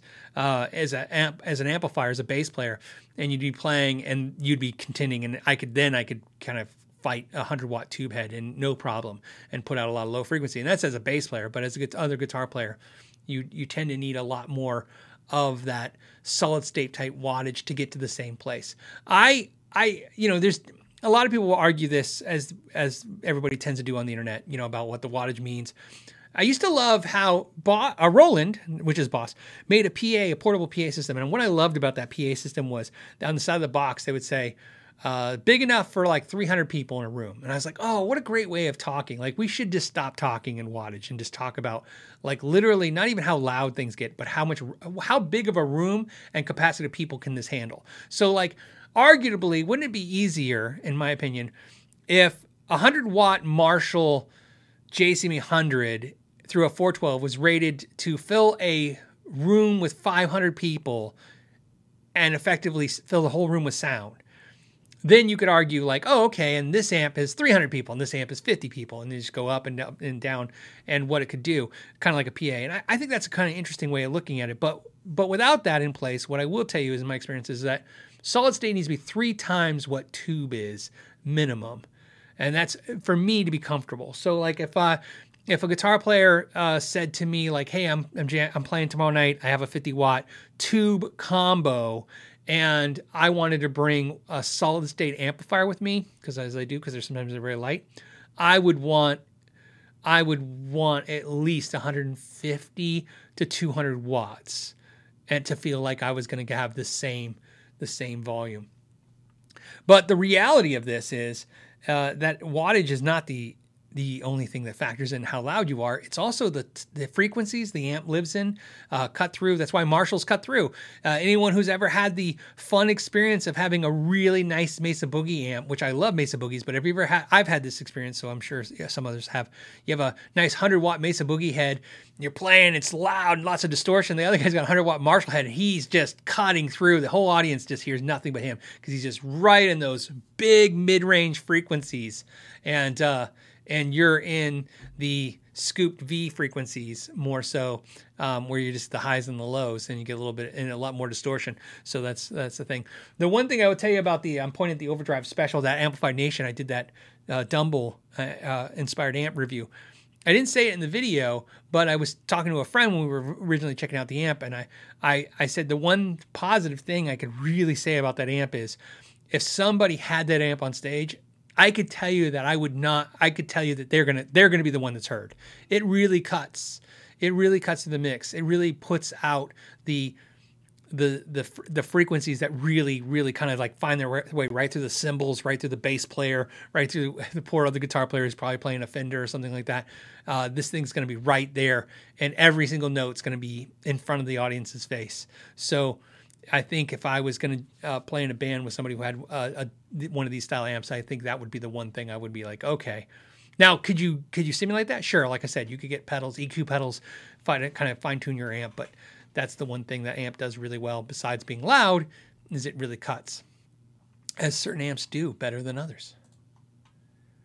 Okay, and then I thought I had, I do have before we go, and we're kind of wrapping it up right now.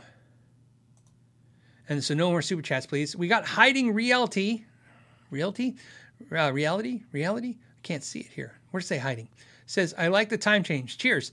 Thank you. I appreciate it. It's uh, it's an honor, you guys. It's like I said, the European uh, time zone friendly edition podcast. Um, the thing I wanted to share with you was this. A couple weeks ago, a viewer on the show super chatted me and asked me if they should get a Korina V, Epiphone V. And then I said something stupid, as I do. Uh, not only did I say, yeah, you should buy that, which was not the stupid part. I said, but if you buy one, I'll probably buy one too. And I think I actually see him trying to rephrase it a little bit, like it's like a little softer was, but it's not. I said I'd buy one. So then they said, they sent me an email and they said, guess what? I bought one. uh, so uh, his name is Roger very nice. He goes by uh uh oh maybe it's not oh it's why does it say?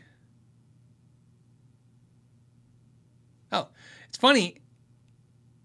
He goes by jerry the bedroom guy guitar guy. So threw me off. Okay what do we have to share? Here's his new beautiful v guitar. As you can see it's a it's an epiphone Korina v. Really nice. He ended up pulling the trigger um, and uh, it's made in Indonesia, which was interesting. As uh, I don't know if that's an older one or if certain Epiphones are now made in Indonesia as well. This kind of looks like maybe an older one. Um, as we know, they were made in Korea and then Indonesia. And now I think they're making the bulk of their guitars in China because they have that factory there. Um, anyways, beautiful guitar. So he's like, now it's on you, and I got to buy one. So I'll be buying a V. I've been looking. I will. I even said in that if you walk, look back and exactly what I said, I didn't go back and look, but I remember what I said. I said I'll do it, and I said, but it won't be quick because I I had just bought a guitar, and uh, you know I got to get over that, the financial of that. But the next guitar I will buy myself is a V. So I will be getting a V. So uh, there'll be a V video coming. So it'll be cool. And so I enabled him, and he enabled me back, and And that's I guess that's what we do here is we help the guitar economy. That's that's what we do. It's good good. It's important that we do that. Um so